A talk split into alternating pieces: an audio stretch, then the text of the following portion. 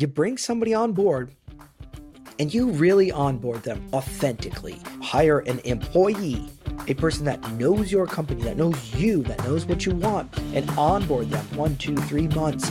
Hello, and thank you for joining us today on the Gentle Art of Crushing It show, where we focus on learning and sharing with our listeners all there is to know about how to create success in our lives. This show stands on the shoulders of giants our mission is to empower and inspire our listeners to create the life of their dreams whilst having a blast in the process. Let's celebrate life together. Welcome to the show. I'm your host for today, Sean Graham, and today I have on the show with me a very good friend of mine, Dr. Jordan Kapper. Uh, Jordan is an ER doctor. He is also a self storage investi- investor, syndicator, developer. Um, today we get into everything from, you know, going from being a doctor to a full on commercial real estate investor and kind of the details and the fun of growing a team, building a team, uh, getting family involved, and then building remote teams and the power of hiring remote professionals, virtual assistants from all over the world in order to uh, just grow at a significant pace. Uh, I think you'll really like it. I think you'll get a ton of value from it. You know, whether you are an investor yourself, a property manager, um, or just an individual self storage owner.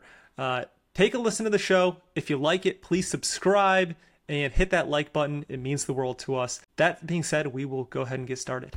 Today I have with me a repeat guest, great friend of mine, Jordan Kapper. Welcome to the show, Greetings. Jordan. Hey, hey, how we doing, Sean? Good to be here, man. Um, pretty excited for this episode. I think we got we got a lot to talk about. The, the core of what I want to get into here uh, I mean, we can just like take all the side, uh, you know, side missions you want uh, and talk about random stuff, you know, life in general, politics, philosophy, the uh, impending artificial intelligence apocalypse. But really, I wanted to get into building, uh, building teams and, and the importance of of kind of what I've realized in the past several months. Uh, you know, we're doing very, very well here at Lantern Light Capital, which is our uh, real estate, namely self storage investing company. Uh, we just acquired a couple more facilities and we have a ground up development deal going on right now, another one in the works, and, and we're just doing really well. And I, I started to kind of see the team just just popping. I mean, everybody is really working together very well and it gets into the company that you and I started, uh, Maven Success, which is a virtual assistant or remote employee staffing company. Um, and there's just a lot to go in there. So, um, yeah, if we don't get too distracted by politics, Absolutely, philosophy, man. and AI, then uh, we can stick to the topic. Hey, you know I don't mind talking about any of that stuff with you, uh, for sure. So let's do this. Let's uh, first. Why don't you tell the audience a little bit about yourself? Give them the background. You've been on the episode uh, on the podcast before, but for those of us who do not know you, who is Dr. Jordan Kapper? Yeah, so I'm a emergency medicine doctor. That's that's my training. I have a little bit of business background in like college, uh, but not a lot. Uh, so you know, you do that standard medicine pathway, right? You go, you do a pre med, you do med school for four years, you do residency. And, you know, it's a long time, right? It's like 11 Absolutely. years of training, and then boom, you're out there and you're working. And what I found is that it's very common, especially within emergency medicine, which is what I do, for these docs to pick up other aspects of business. And I did the standard, what I like to call kind of the standard route of uh, a house hack, single family, multifamily. Oh, disregard my blue fingers. I was uh, painting a uh, self storage uh, signage on a new facility. Got to do a little boots on the ground. Um, so uh, I did the standard single family, multifamily, and then Sean and I, you, uh, kind of went n- and said, "Hey, what is the best commercial asset class to get into?" And we purposefully picked. I mean, I remember those conversations, right? Where we were looking at all these different things, whether we want to do uh, larger multifamily apartments. We looked at uh, doing like trailer park kind of things, uh, even the residential assisted living. And due to the all of the historical factors, the kind of ease, if you will. God help me with saying that word. Yeah. It's not easy, but No. uh, the simplicity of self storage compared to, you know, no toilets overflow in storage is kind of the little meme there Right. we chose self storage, right? And since then, I've built uh, Lantern Light Capital along with my two partners, Ben, who's a fellow ER doctor, an absolute, uh, you know, he has like he's like Iron Man. He has genius level intellect. The guy moves uh, like. Th- his brain moves three times the speed of a normal human, um, and just an amazing partner. You you deploy Ben on something, and it's like, okay, it's already Yeah. done. All right, fine. And then we actually recently just onboarded my cousin. I was talking to you about this earlier, Gabe, um, who's a firefighter and just has the hustle of of ten men. Uh, the guy's uh, absolutely amazing. So you know, kind of building this team and building out the remote team as well.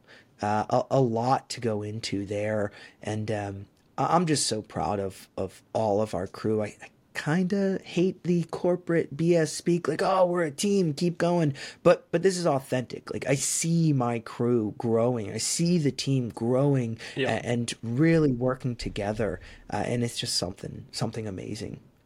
So, h- how many self storage facilities do you have now? We have six self storage facilities. Six. Wow. That is a lot. That is fantastic.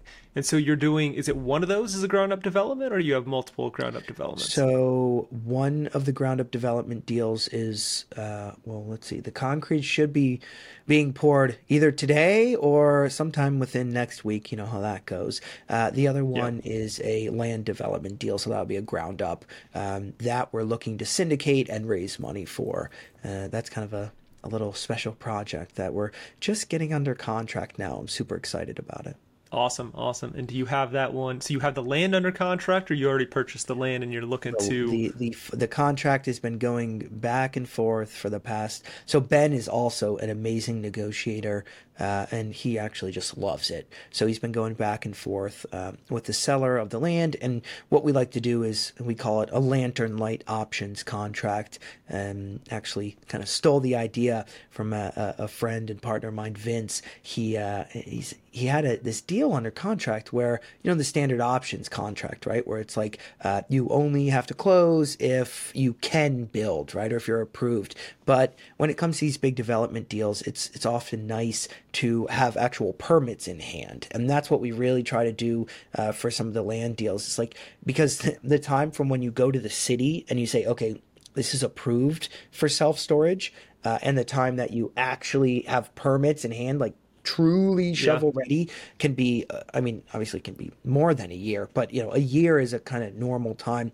So we like to uh, for these options contracts these contracts that we get land development deals under have it so that we don't close and then oh now we have a year a year and a half two years whatever where we're still doing the rest of this permitting and wetland stuff and soil studies and you know uh, mitigation if there's some wetland issues um, stuff like that can really take a long time and then you have those associated holding costs which um, you know can be very expensive Yep.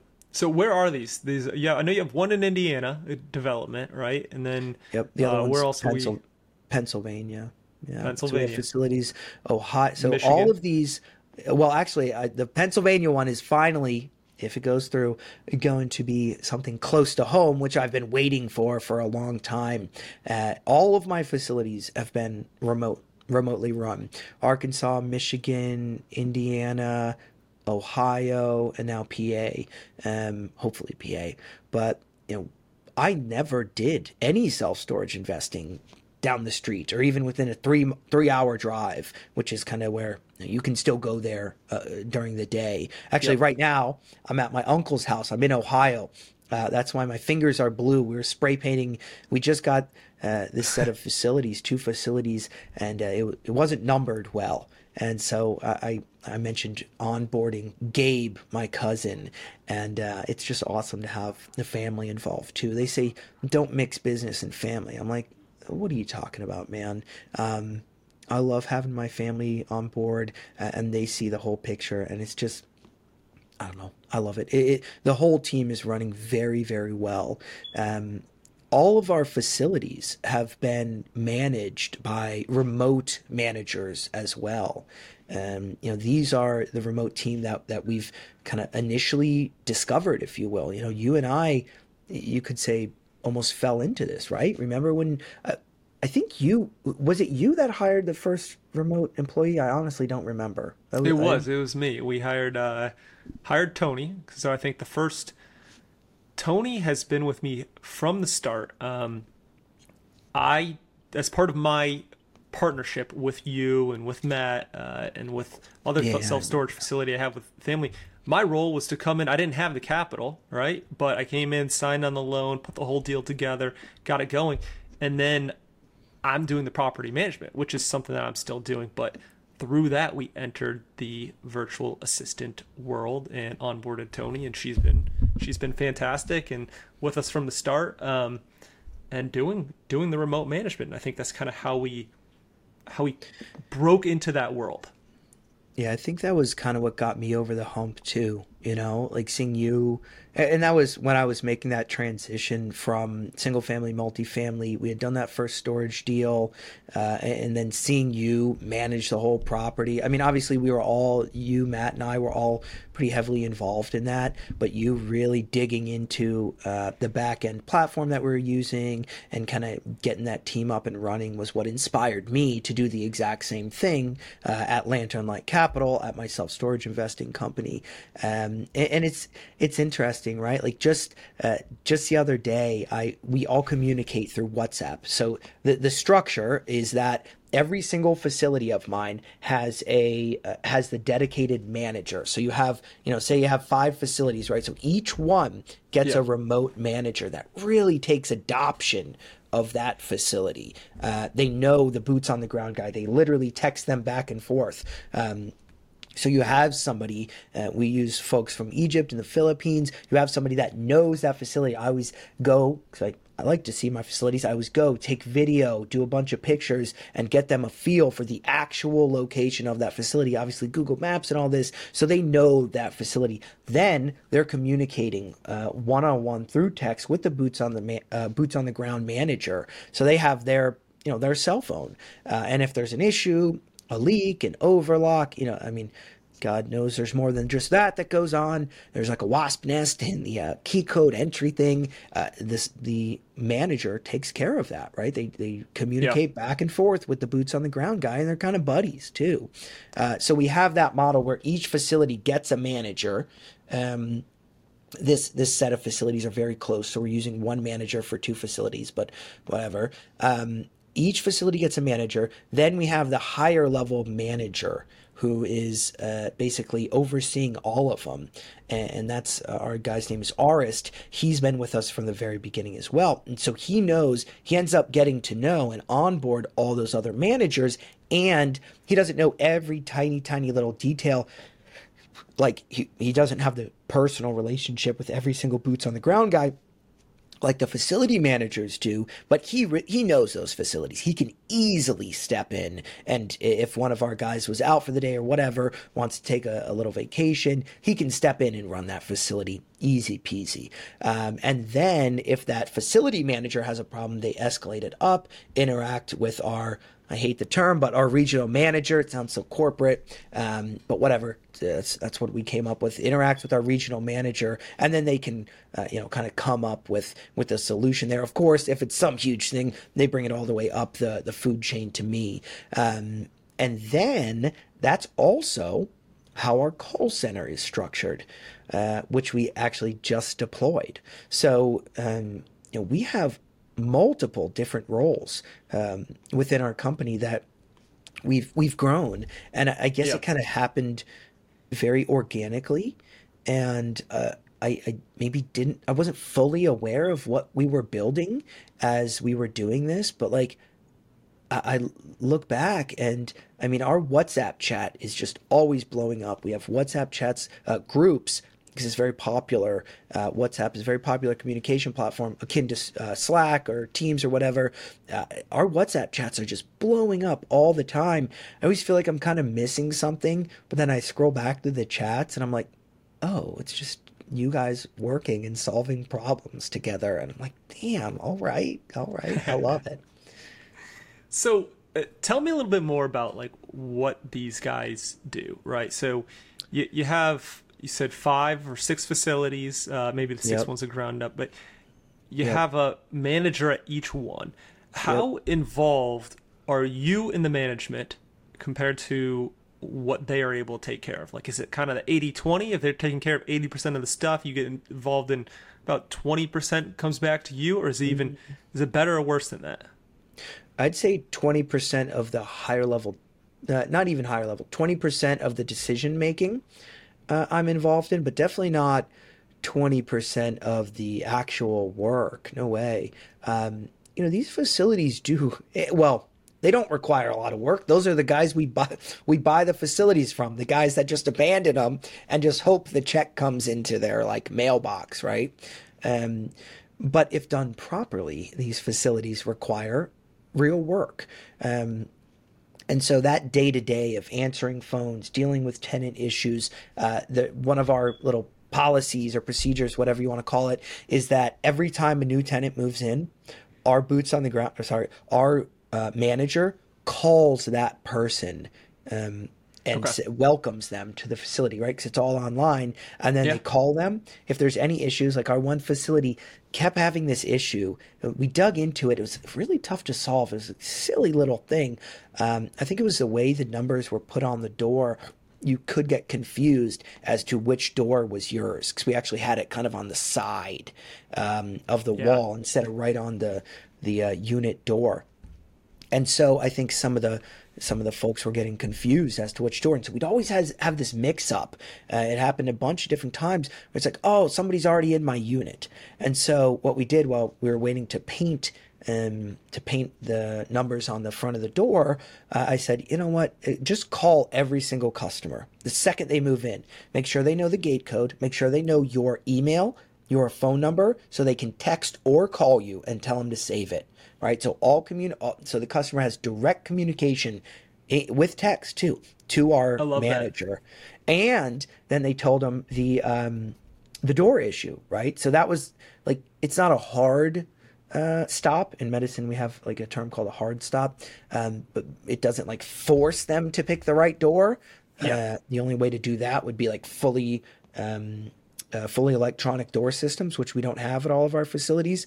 Um, but it solved that issue to the vast degree. And then, of course, our boots on the gr- ground guy eventually came out and put new numbering on those doors. But that stuck, that system. So now all of our facilities, uh, the customers, when they first book online, right? Because it's a lot of online booking, they get a call. Hey, welcome to the facility. You know, my name is Arist, or my name is Da, is one of our managers. Uh, Dariel is her name. We call her Da. My name's Da. Welcome to the facility. Um, we're glad to have you. Blah blah blah. If you need anything, here's my number. Here's my email. You know that whole thing. And then the customer also feels like, oh, cool. Like these guys are responsive. These guys Right. Oh my god, this chat this during I have my Apple Watch on and I don't know if it's going to like ruin the podcast. My this is the WhatsApp. all good. At some point I might have to figure out. I like watching it. I got to throw my Apple Watch cuz I swear to god it is like Dude, I can't do them, Buzzing. man. I just, I, I, I'm connected enough. You know what I mean? And it's, it's, I have to check in my phone enough, and it's like I want to disconnect, not reconnect. You know, but uh, yeah. I love plus- watching. I love watching them. Well, it's good in the ER, right? right? Too. Like you have it on your your your wrist in the ER. Like if you're working, it's like that's how you're able to like you know somebody needs to get a hold of you. Like there it is, Yeah. right? You can't be like looking at your phone all the time. But I I think at least it seems like that in the hospitals. A lot of doctors, a lot of nurses, they use they use the Apple Watch, and it's it's good. No, I but I like watching. So it's like like I was saying, I I I see the the WhatsApp groups, I see the email, I see even text because we use text Yeah. too. I see these going back and forth, and then I read through them. I'm like, geez, I don't even need to be involved in this. You know, this is this really is my team working uh, and doing awesome awesome things. Um, and and my first, you know, the first role we ever filled um, was just uh, deal analysis, right? So within the self storage investing realm, uh, deal analysis is huge, right? You can uh, operations is is very very important. That's what I really I'm very passionate about that. Um, yeah.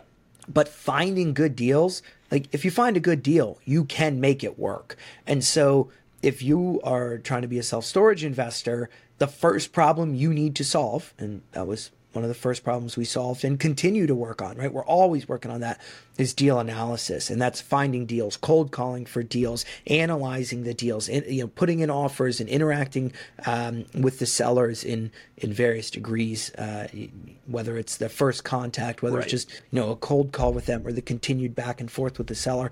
So there's a whole process there, there. And that was the first thing that we uh, used a remote employee for. Um, from there, then we started, you know, doing deals, running the facilities. That's when the facility manager role came into play. And, now uh, we actually just deployed. We're using uh, an awesome call center. Uh, I gotta give like props to them, Moody Management. Uh, they do a really good job. I love them. Uh, but we ended up realizing that, hey, you know, we have enough in-house crew to run our own call center. Um, I was a little nervous about it for for a bit. like, damn, I'm gonna have to launch this whole thing. But uh, one of our virtual assistants, our remote employees, because I don't like to think of them as assistants, right? Like this is me growing the team, and don't let me downplay.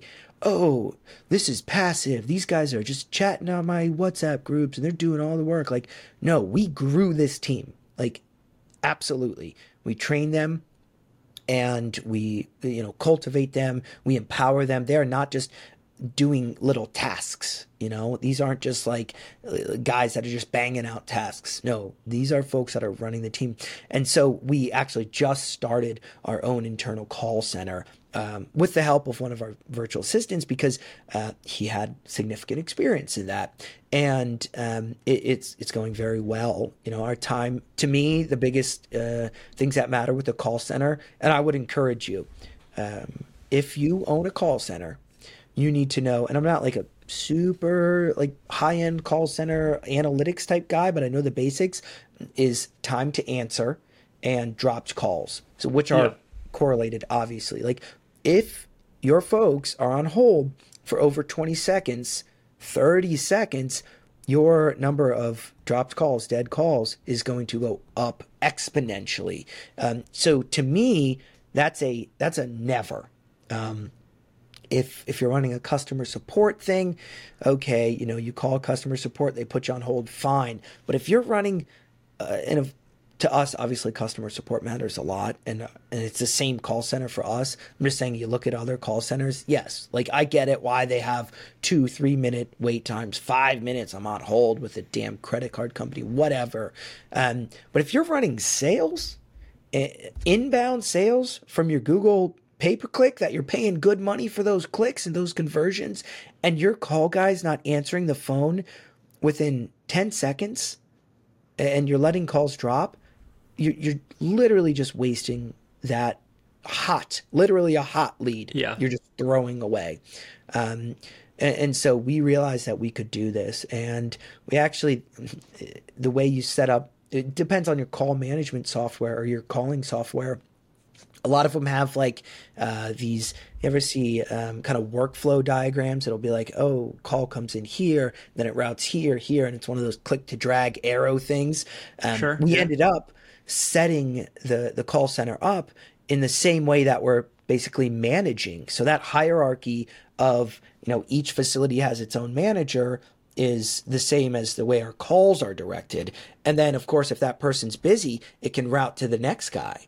Uh, and th- those next guys, I mean, they're, if you know how to manage one storage facility, you can easily take an inbound sales call because we're using the same technology on the back end. I mean, you might not be yep. best buddies with the uh, the boots on the ground guy, with the the Blake, which is our our OG uh, boots on the ground guy. Shout out to my boy Blake, who uh, is just opening a pool hall in one of our facilities, Tats Pool Hall, a little local conversion. Go get him, Blake. He's badass. It's the most um, unique form of advertising for a self storage facility I've ever come oh, across. Dude. Oh, I love it. People like, are there playing pool. Yep. Uh, is it alcohol allowed too? Are they are they drinking? Yeah, uh, yeah, beer. Beer. Wow. So they can have separate, beer. They can like play separate, pool. But then it's all these people when they want to store stuff. It's like, hey, that's the one. It's that's a very unique draw. I like that. Yep. Never heard of anybody Um, else doing anything like it. No, it's cool. We uh, like I like having alternative things in some of our facilities that are tertiary market facilities. It's like let's build that place up, right? Yeah.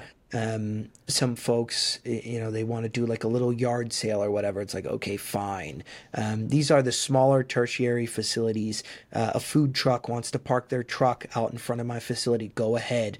You want to have a little festival or something? Go ahead. Like, those aren't my big you know class a facilities those hopefully run on their own right? They don't need to have these these other uh, ancillary type draws. But if you take a facility the, the one Yeah. i'm i'm getting at was um it was kind of dilap it was super dilapidated actually. It was full of trash effectively zero occupancy. Um and we at we started to kind of pitch all these different things. And now it's like a bustling little a little hive almost. I'm like you go there and cars are just moving in and out of this place all day. I'm like yeah let's do it. What's Um, occupancy now, and how long's it been? uh only let's see we've really launched six months ago. We're at 30% occupancy from zero. Amazing. yeah so we're chugging away at that. Um I still get those those text messages to my phone, and this is during this market, right? The market's softening with self storage. Um, obviously, very resistant during down times, but like we're slowly chugging up. Like I'm clawing for every single customer. You know, I'll fight for them. Um, but yeah, to to get back to the call center, you know, it's like we did our deal analysis guy. We then launched a managerial type role, a remote employee role there. Yep. And then, or now, I guess, we're launching our call center and it's going very well. Um, Right. We answer calls almost immediately every time, right? We're not grossly, and this is, I guess I'll just talk trash here. I mean, some of these big, big commercial call centers, I mean, they're a room with 500 people that are answering calls for God knows what. Definitely not self storage. Um, not only self storage, I should say. They're answering calls for some toy company that has product support.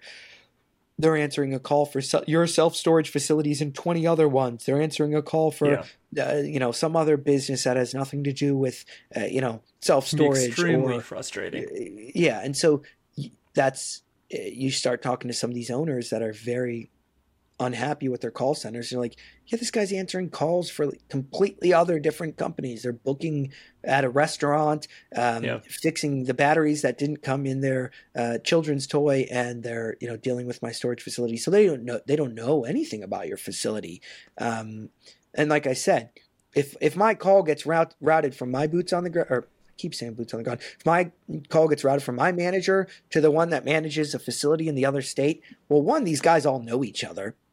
They talk to each other, all my managers. Um, they, they can handle it like it's nothing. I mean, eh, on the off chance that they can't handle one thing, like, oh, hey, the lady called for door 15 that had a spring issue. What's, uh, I don't know the situation for that. Let me take, let me take the door lady's number. Like, oh, Do Oh, you okay, do you have a uh like a ratio for the number of people, right? Virtual employees Yep. Per net rentable square footage. So is it like hey, you got yet. one person can have about 50,000 square feet handled. Not yet. Um, I think I'd have to, you know, that gets into. Um, you can talk about queuing theory with the call centers. Uh, there's an entire like mathematics behind that, which I'm I've read about and like understand a little bit. This is when you start to hit very significant scale. Um, you can start to dig more into these metrics. Um, I think and this gets into what you and I are doing with Maven Success with our virtual assistant staffing company. This kind of gets into the speech that I give when customers are like, "Oh, well, uh, how can we implement a remote employee?" And and, and you know the the big value pitch of of using these remote employees is they're typically anywhere from five to ten dollars an hour. Five to eight is a little more of a tighter range. So, and these are great, you know, wages in, in these countries where we're looking for folks, uh, Egypt and the Philippines. Um, these are these are above average wages, like higher than uh, an engineer, higher than a doctor in many cases. And it's like, okay, th- this is great for them. Um, yeah. Obviously, the price point fits here too. Um, and, and, you know, these aren't terribly low wages either. I mean, what's minimum wage here? 725, right? Um, but this whole conversation gets into how how when I'm talking to business owners about what you and I do at Maven Success, it's like, what's the best way to like try a, a virtual assistant or a remote employee? And, and I think the best way to do it, you don't have to be super, super analytical from the beginning. I think doing the hands on approach especially if you already have uh, you talk to a lot of these companies and they have their like their head of operations or the the sweet managerial lady that takes phone calls that's actually kind of a you know kind of a nitty gritty lady too you know. You all know who she is. She's nice on the phone but then if you know things aren't going perfectly she's like yeah. ah get it you know get it in line. Um, you take that lady and you have her onboard one or two of these remote employees and show them the ropes. Um, and it's really, to me, training these remote teams is about training them, about guiding sure. them like any other employee. Um, you know, and you'll hear about this with uh, you read about this uh, in different podcasts and books on growing teams. And it, the way I like to think about it is, if this person is not doing their job properly. Sure, there are some some folks that you hire that are not capable of doing a job or they're in the wrong role right? Right. You put you put somebody who's an amazing sales and customer support, and you put them in an accounting role. It's like, what are you doing? Um, but it, that's that can happen. But a lot of times, if somebody is struggling in a role, it's it's not that they can't do it. It's that you're not training them right. It's on me. Right right? And on the rest of my team that I've trained. And so when we onboard somebody new, we've slowly built out a system uh, of Loom videos, which is that little screen recording app where you have your little face talking in the corner. Um, we have onboarding procedures, and there's that personal touch. Like an hour of one-on-one screen time with uh, getting uh, feedback, seeing how they're doing at their job, actually looking at their screen, screen sharing over Zoom, uh, can be worth so much. It's like, oh my gosh, you were hung up on this little thing. Geez, I can't believe nobody told you that. Like, I guess that's my fault. We should have told you that. And then they're doing 10 times better. You know, you do have to train these remote employees like you would anybody else? Would you just hire a, a random employee and say, "Well, good luck, off you go"? It's like, no, that's that's not a thing. Yeah. You'd put the time into it. Uh, that's why I'm always harping on that word, virtual assistant. Like uh, you and I use that in our our uh, content on the website for Maven Success um, because that's the number one searched keyword right? And it's like, well, we got to use virtual assistant, but then we always try to spin it. And again, it's not just corporate, you know, uh, speak BS. Like these are remote employees, plain and simple. Yep, yep, they are remote professionals, remote employees. They're just people, really, on the other side of the world. Yep. Um, yep. They are well educated, oftentimes more educated than than I am. Right, like I one guy working yeah. for me, he has a, a master's in engineering. Uh, and it's, I mean, he's extremely smart, very bright guy. And I'm thrilled to have him on the team. And he's thrilled to be on my team, right? Because to him, it's steady work, it's a full time job. He's getting paid very well for where he's at. Um, and it works for both of us, you know, because he's an engineer, but he doesn't have the connections to be uh, in the oil industry over in Egypt, right? So it's like, well, what is he going to do? He doesn't have a job, and he's not able to get, break into that industry. So he comes and he works for me full time, which is amazing. Um, and he probably so, gets paid double what he would get as an engineer over there. Probably, probably, yep. And he's I don't remember his exact rate, but he's probably somewhere around the seven dollar an hour range, right? Um, yeah. So let me ask you this: you, you have there's so many mom and pop operators and uh, I, still i mean that as like small or individual operators right not necessarily like old school but you even like new new yeah. self-storage owners just in the past few years who have bought and who have purchased facilities i should say um, at the end of the day, we are here, right, to maximize, optimize our time from a work standpoint and from a personal life standpoint, right? It's like everybody wants to use like have their highest and best use of their time and sometimes that's like just hanging out with your family and you know it's going taking care of your health it's getting exercise whatever that is. And then you have that inside the business as well right? You kind of always have that 80 20 where 20% of the time you spend is actually producing 80% of the value and vice versa, right? 80% of the time that you're spending is really only producing 20% of that value. So, my question to you is how would you advise people who are interested in hiring their own remote employee um, to really buy back their time and optimize the time that they do spend right in their business and in their personal life to just maximize optimize the value of of their output yeah i i mean i think this is this is a classic time conversation right um to me i i like what i do and and personally um, obviously I love my family, but like I wrote my family into into the business yeah, as well. Absolutely. Um, you know, we we grow uh, we're growing here at Lantern Light Capital. I mean, we're we're growing here, Maven Success too, um, and, and, my family and friends are all involved in that. So I love it. I have a ton of fun. My goal is not to just like make my life fully passive. Right. Um, that that being said, my goal with these remote teams is to grow a damn good team. Uh, you know, build these self storage facilities, bring value to our investors, and, and really scale. Um, but uh, you know, kind of what you're getting at. I mean, there are there is a significant, and I've talked to these investors. So like, no, I'm I'm pretty much done. Like my goal is to take my portfolio of storage facilities or my company or my like aesthetics company or whatever, you know, my who was the guy that I just? Oh, uh, he was a uh, construction uh, manager. He has his whole company, and he's getting to the point where it can be um, can be automated. Right, it's at that scale, um, but there's still these kind of like little annoying things that he still needs to do. Um, I spoke with a uh, was he a real? Uh, he was a realtor, but then he also managed a bunch of different multifamily units, and um, same kind of thing. Right, he's happy where he was, but he really wanted to start like, okay, I'm done doing all this little stuff myself. And what my advice is, and the way I kind of got into managing these teams and letting them work on their own was you bring somebody on board and you really onboard them authentically um, uh, to explore the virtual assistant type market a little more. That conversation's a bit interesting. There's a lot of different models out there.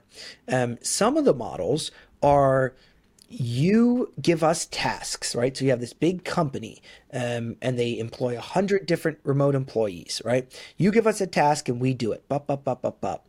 Well, eh, that is that can be a decent model, and right, that's their whole pitch is like, oh yeah, free up your time and stuff like that. Um, but the thing I don't like about that model kind of similar to that call center type example where you have a big call center and they don't really know your company that well. I, I mean, that's it. They just don't know your company that well. They're getting your like requests and then they're having you having their team, which can be huge, do these little micro tasks. And there's a lot of room for error. So that's why, uh, you know, at Maven, we, I always say these are remote employees, remote professionals, because yeah sure, you want to hire one of those companies, go ahead, give it a shot. You know, you can just throw them tasks all day and maybe offload some stuff. But I think it's a lot better. Well, I know it's a lot better to hire an employee, a person that knows your company, that knows you, that knows what you want, and onboard them one, two, three months. Um, you know, when we talk to folks that are interested in this at Maven, I mean, I'll tell them like, no, just start with one guy. Don't you know, say it's even a call center. Like we have a couple call centers as clients, and I'm like, okay, you know, you have a call center of 15 people and you want to start uh, having maybe some of them quit, right? You want to have a couple of them be remote employees. It's like, okay, well, don't replace your whole staff to start with. Um, start building those systems Yeah. and um, understand what it's like to onboard a remote employee. And there can be issues, right? Like there can be subtle um, cultural issues in how they interact on the phone. It's like things like that. But like understand that, get better at that. And before you know it, you'll have this system and you can onboard these folks. And then uh, your remote employees can start training each other and, and you become an expert at growing the team. That's my authentic answer, not the, not the, oh, free up your time, uh, the, you know, passive income. Like, uh, Yeah. I don't know. Well, I think we both know we've come to realize, or at least I have, right? And maybe you already re- al- always realized is that a lot of the growth, or a lot of the personal growth and the personal joy, is in the development. It's not in. It's in the building. It's like it's fun, right? Now there's a point where it's Yeah. like not fun when you can't like, you know, you're you're just struggling to to meet payroll or you're struggling to just, you know, pay your credit card bill, whatever that is that's not really fun. But it's it's also yeah sure it's fun getting to the point where you're just making tons of like passive income. Like that's fantastic. But Yep. the build from that zero to a hundred that is like where a lot of the joy comes from um and so i, I don't think either one of us right it's kind of in our in our dna where sure even no matter how big we get we're always going to keep going Yeah. because we have Yep. that that personal growth um, trait within us. So that's a lot of a lot of uh, fun for us. And also, when I say optimize time, right, it's less about like okay, like how do I make everything fully automated, and it's more about how do I make sure that the time that the input that I have, the time that I put in, is being optimized, meaning like it is truly the best use of my time. So, is the best use of your time coordinating with the boots on the ground, the maintenance guy about which units to overlock or not overlock? No. Um, it's The not. best right? use That's- of my time this weekend was the reason my fingers are blue is because I went out with my family and we bonded and we s we spray painted stenciled um, numbers on our uh, covered storage units and we could have hired somebody to do it but you know what we brought we brought the kids out there and we did it and uh, it was great I I, Right. I have So it's like, not had the- so much fun like it was great. And you know what? Stenciling is hard. You got it they sell these stencils that are like they're like this you know the stencil's six inches and then the the area so you don't overspray with the paint is like one inch. I'm like what the hell? So we had to build like you know cardboard cutouts whatever. It was great. And you know what? That was the best use of my time bonding so with funny. my family Exactly, and bringing yeah. them them on board and talking about storage as we do you know that kind of little bit of manual labor. Like i loved it. Yeah. Um, as opposed to being at home grinding out a bunch of like calls and back end managerial bs like uh, i loved it yeah Yeah, and there's clearly a difference. It's like yes, you could have hired somebody, a maintenance person, to go do this and re uh, redo all the numbers. probably won't stencil again exactly. You didn't want to. It's not. That's not what it's i about. had And so much fun yeah it's and and you're teaching your kids. Uh, how old's Junior there? He's what, like he's four? he's five he's Five? five, now Okay, so he's five, and you have him out working on a self storage facility. he loves Uh, it yeah Exactly. That's that's so cool. It's amazing. he's Uh, a smart kiddo he's legit yeah I'm sure, love him. man. I'm sure he's going to. uh He's going to be doing his own entrepreneurial. You know, I gotta, I gotta say one later. more thing. And me and you got okay. So you know how we have like different names for personas. You know, it's like, oh, we need another Blake, right? That's my shorthand for a really good, Yeah. cost-effective, trustworthy boots on the ground guy. We need a name for the uh, remember I mentioned like oh that managerial lady at your company that is like kind of nice and sweet but she's also like ah kind of can can be a little bit of a stickler right and a lot of the companies we find have this like trusted lady oftentimes it's a lady you know it's like that kind of secretarial maybe? role Is that what her name is in James Bond? Penny, yeah it's like penny right something oh like wait that. that's not the lady that no the the one guy makes the devices Yeah, That's what's cute, his right? uh, his secretary's name? It- Yeah, it's maybe something it is. like it, maybe it is Penny. Whatever. We need a Penny. You know, like you need if you're going to hire a a remote employee, you got to get Penny's buy-in. You you and you know that lady in your company. I think Uh, it's she's the secretary that does all the work and solves all these problems for you, and she's more like ten times more than a secretary or ten times more than a manager, right? Like Miss- she knows your company Miss Moneypenny. That's what it is. Money penny. Yes, you need your money penny that really knows the ins and outs, the nitty gritty.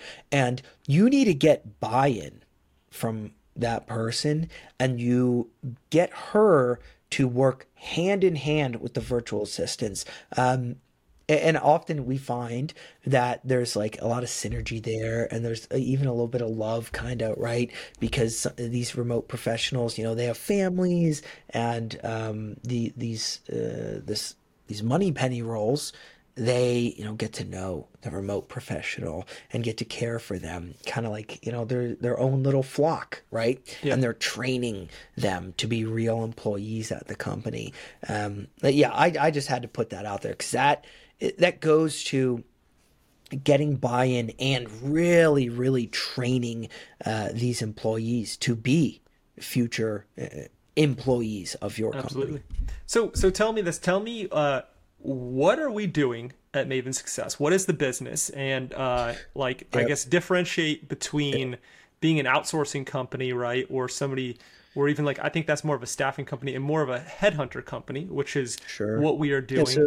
and uh, yeah so the basic ru- pitch yeah, Yeah, yeah. I mean, the pitch is very straightforward. You know, me and you kind of went over this. Um, you know, we help U.S. based companies find cost effective and highly vetted remote employees. So these employees typically at that five to eight dollar an hour range. Um, at Maven, we're super trans. We, we want to be like super transparent on pricing on everything. It's all on the website, mavensuccess.com. We charge a one time fee. We charge a 35% uh, fee of their first year's salary. Um, so if that employee um, is getting, you know, $10,000 a year uh, equivalent based on their hourly rate, then we would charge 35% of that one time fee done. You get your employee. They're yours um, to love and to cherish till death do you part or whatever, you know. Um, you get that employee, you pay them, you train them, the whole thing. Um, and then we built in some guarantees too, right? So we have a, uh 60 day quality guarantee. So, like, if you don't like this remote employee for any reason, um, then we will find you another one um, because a lot of work goes into finding like we find top tier candidates i haven't even talked about the bad experiences that we've had um, in this realm because this isn't all like roses and what's the saying? Roses and butterflies? Is that a term? Anyways this isn't an all uh, guns and roses here. Um, it can be it, it, it can be bad. If you get a a poor quality remote employee it, it can be rough right? And then you're like oh this guy's going to be good. I, let me keep training him right? Then my whole speech about training him you're like down that rabbit hole for two months three months and you're like no this guy just doesn't get it. They're not you know maybe they're new to business overall. They have actually no experience and they just said they did on their their resume. Um, so anyways we do the 60 day quality guarantee and if you don't uh, like your newest employee then we'll find you another and then we do a one year retention guarantee. So um, we don't think that these remote employees will leave within a year but if they end up having a family issue or they find another job that they want to take which uh, i doubt it um, because again we coach our customers to this like there's synergy here.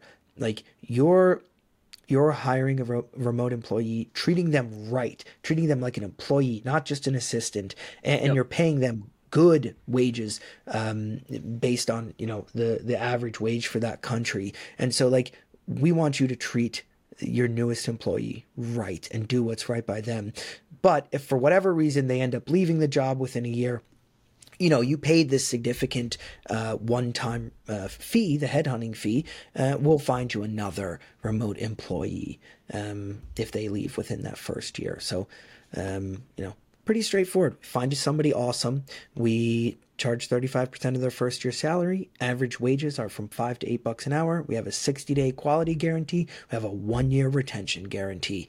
Um, and that's it. I mean, how we vet these guys on the back end – that's a whole conversation. Yeah itself. talk about that I, I would love to hear about that because i think you know you've been focused more on that side of things um Yeah, And well, we just had a really, uh, we well, I will say, at first, I wasn't actually as focused on that as I thought we should be. Um, because we had just onboarded Samar, who is our, she's like this sweet, kind of nice uh, head of VA acquisitions. And then she gets in there and just like tears these people to shreds, you know, like, like she knows whether they're good or not, whether they're BSing or not. And like, if you get past Samar, you know, she's, she's vetting and interviewing hundreds of candidates to place these folks. Um, and she knows she has the experience. That's I remember first asking her I said, to what scale can you operate and how are you going to vet these people? She said I, I, got this. Like i know you know we're going to have our the classic they apply to their job and you know they go through the checklist they send their resume like of course but there's more to it than that. Um, you need to make sure they're quality. And that's what samar did we're starting to implement, though, more systems and structure into that as we scale larger and larger. Um, but vetting these guys uh, oftentimes comes down to um, getting them. So you, you get this large kind of funnel of of uh, applications, right? So you get hundreds and hundreds of applications. We sift through those. We try to throw out ones that are clearly not quality. But the the problem is you don't want to miss somebody that's really really good because there's guys out there that I mean, uh, you and I are like, oh my god, I can't believe we're we're we're giving this guy away. We should hire them internally, right? We just know, don't have a job for him. I know that was our last group. Our last group was so good. Um, anyways, you don't want to miss one of those guys that just didn't look good on his resume. So that's when the manual um, kind of review comes into play. Um, we're implementing a new testing system. We'll see how that works. I'm I'm excited about it. Um, to where you know you've done this before at different jobs, right? You do like the personality testing, the um, the skill based testing. Yep. I think that can be very useful. Um, but in the end, it's all of those things. A large amount of applications, filtering them out, putting them through testing, um, and then finally that really personal touch that our VA acquisition team does. And they're interviewing these guys extensively and interviewing multiple folks um, to place one. Uh, you know, they're interviewing, I think the last time we looked, the I think it's 20. I, took, I, think they're interviewing, yeah. they're going through 20 candidates for every it's single a, one they place. So, it, which leads me to the next question, right? Is, uh, and I, ha- I might have a different answer than you do for this, but um, for the people who are like, okay, that's great, but why don't I just go hire somebody off of Upwork or go on Fiverr and hire this remote employee? What is your response to that? Um, I think it just gets into that numbers game thing to me. Um, you know it, there is significant and that gets into the the bad side right of hiring remote employees. Oh there this this cost per hour is so low. Oh my gosh. Um, and then you end up getting somebody who really just doesn't have the skills or the critical thinking ability um, or the experience yeah. to perform in the role you're putting them at. And then then you end up kind of screwing around basically for two three four months and then eh, you're like okay we just gotta we gotta yeah. cut this whole thing off. It's just not working. Um, this they don't know this role. Like right. I'm not gonna hire Sean to be an ER doctor. I'm sorry, you know. You can be my my like uh, coach and like give me like moral support there. Sure. You're good at that. Um, but yeah, and uh, I think that's the real downside. These platforms are flooded with uh, thousands and thousands of people. And so, I mean, that's again, uh, the model that we built at Maven is just it's super transparent and super. I mean, it's really simple. You know, you if you want to go out and try to find your own um, remote employee, like you can. It's not actual rocket science, right? Um, but I would venture to say that nobody can find you uh, somebody better than we can. Um, and the downside of of bringing on board somebody that isn't good is actually somewhat significant. You really got to take that into the calculus because again that wasted time does become significant. Absolutely. And then there's even the oh, it's like well we tried this once once and failed. You know, and then you just completely write off this entire resource right, right. that a lot of people are using. right? And we know work is harder and hard, uh, good employees are harder and harder to find. Yeah. Um, and well, I mean, that's what, what we're providing is damn good um, and uh, and really cool employees that we love. I, I want to add a couple other things in there. First of all, you know, it took me years to hire my first remote employee. So even though I knew I needed to hire a remote employee, right? I needed to hire somebody who could help me with property management because even before I was in self storage, I had uh, rental properties. I had small multifamily rental properties. I still have them. Um, and you know, I'm at work, I still have a W 2 job, and I'm getting these property maintenance issues and calls and texts. And, you know, I've, I've dealt with the stuff of like, okay, I didn't have the cleaner coordinated, right, uh, for the move out. Somebody's moving in the next day, and I've spent the entire night cleaning a unit that was filthy, right? And those are the things that kind of slip through the crack cracks where if you had a remote employee um, on your team, then they have everything like the checklists, the standard operating procedures. They'll catch those things, right? As long as they are trained right and they're doing their job. Um, but it took me years to get over that hump, and I don't know why, but I think you know it, it's kind of it's a bit of a difficult thing to do. So from that angle, uh, I would say, look, that's why part of the reason we built this is to help you kind of take that that initial step of opening your eyes to the world of remote professionals and how they can help you. And Yeah. we're here to No, help you real get it work. done. I mean, Yeah. yeah, that's I always like to titrate the whole. You know, I don't like it to be a sales pitch, right? Um, and and that's I mean that's like also sales 101, right? That's what we train uh, our guys that we place as sales.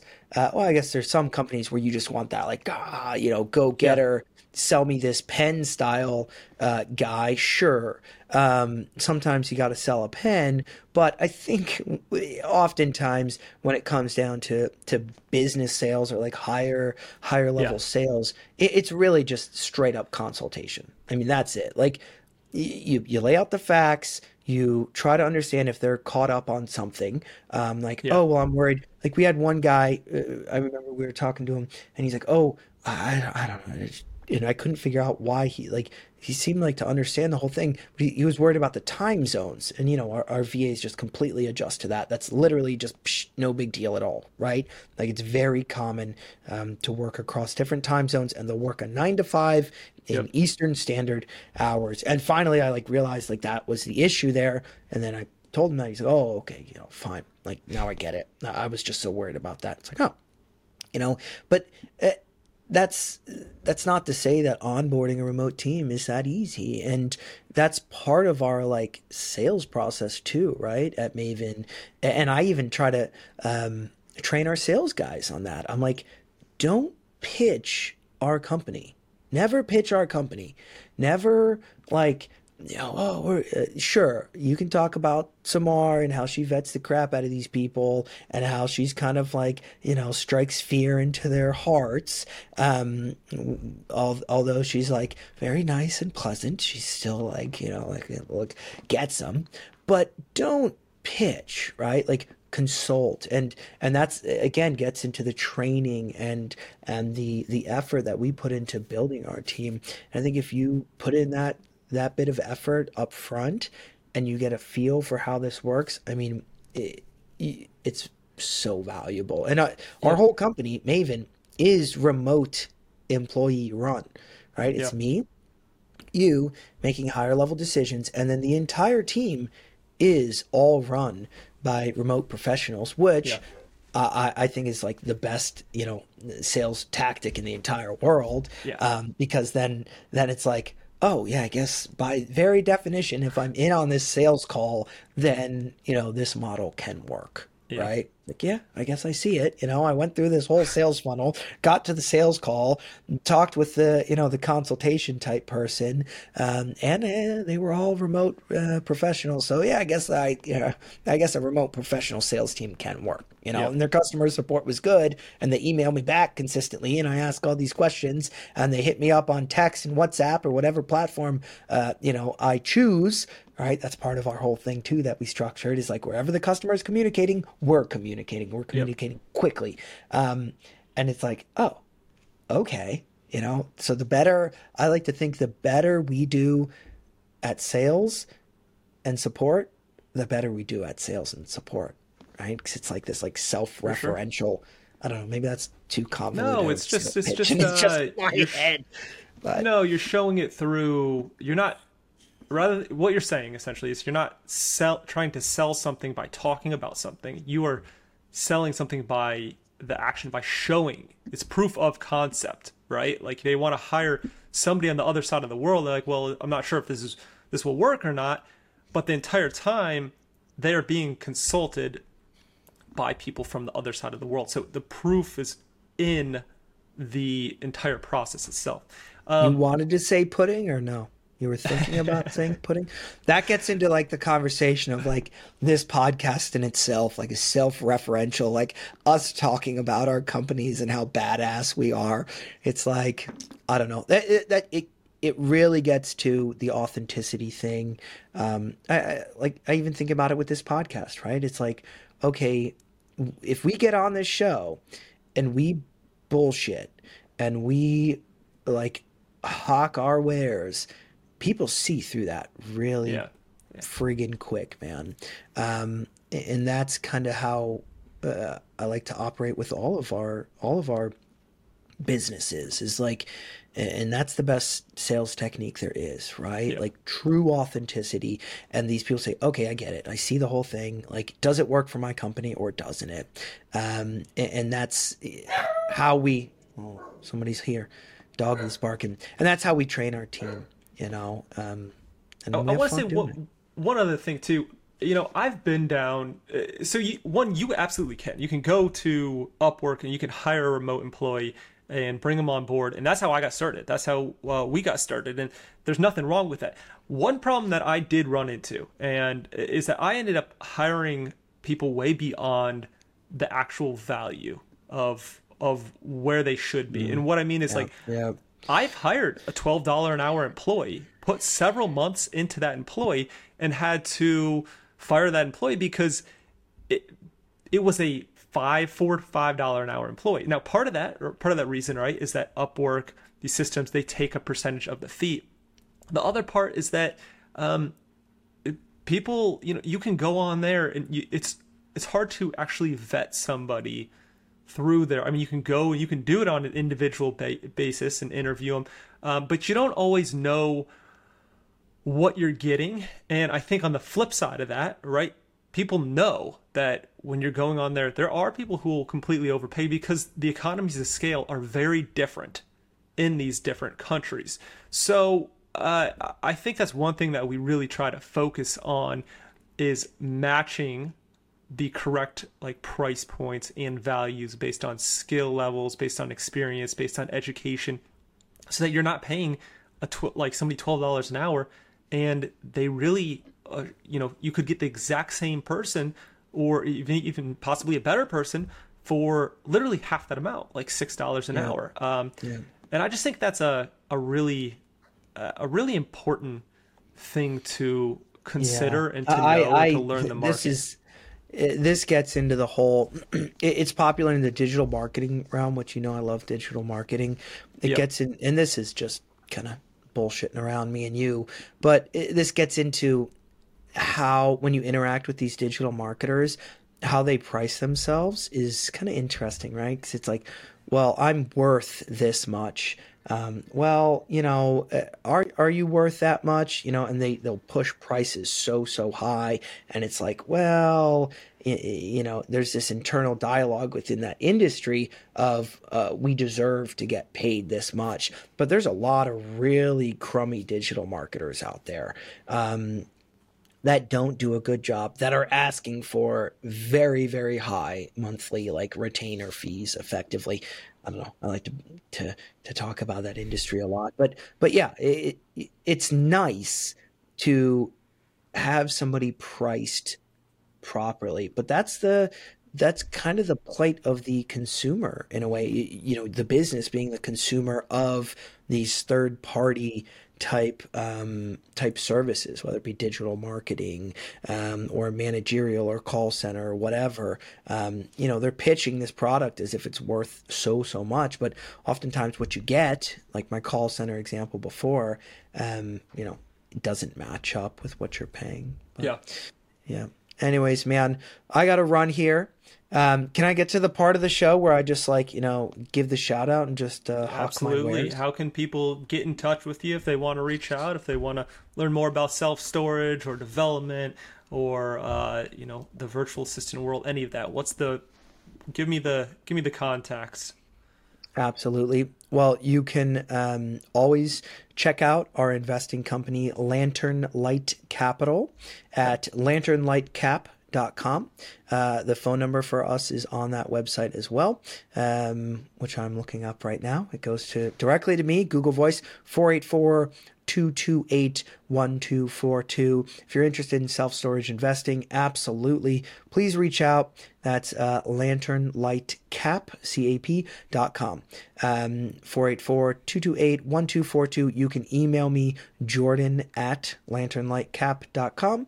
Uh, and if you're interested in uh, hiring a remote professional or just uh, BSing a little bit with me over the phone, whether one of these guys might work for you, uh, then obviously you can reach out. Maven Success, M A V E N S U C C E S S, mavensuccess.com. I believe um, there's also, let's see, yeah, Ali, our head of sales, um, he mans that phone number on the top uh, of Maven Success as well. So uh, we have text set up, right, Sean? I think you can even text yeah, that can number. Text that number. So, uh, yeah, call, know, we'll text. Yep, or direct. Uh, he also mans the little chat feature. So, like, if you want to interview a real remote professional, um, just text Ali and get him on a call, like right then and there. Um, we tell him like, if if a customer wants to talk to you, you get on the phone with them or you do a video chat with them right now if it is at all possible. Yep. Um, so if you just want to interview him, chat with him, talk about his experience, that's what I tell him to talk about the most is like, um, talk about yourself, talk about your experience as a remote professional um, or one of our other sales guys you might end up getting. But that's it, Fantastic. my friends. Yeah. All right, Jordan. It was great to have you on the show again, and uh, hopefully we'll do do another. Enjoy your weekend, and uh, yeah, have fun uh, stencil painting. God bless. I think we finished them all. I only messed up one number. all right, man. I'll talk to you soon. All right. All right, see you, bud. Well, there you have it, ladies and gentlemen. Another episode of The Gentle Art of Crushing It. It was an amazing episode. We know we sure learned a lot, and we hope you did as well. We want to take a second and thank you so much for viewing or listening to this episode. And please just know that we only ask for one favor and that is to make this life magnificent. Thank you, and have a wonderful day.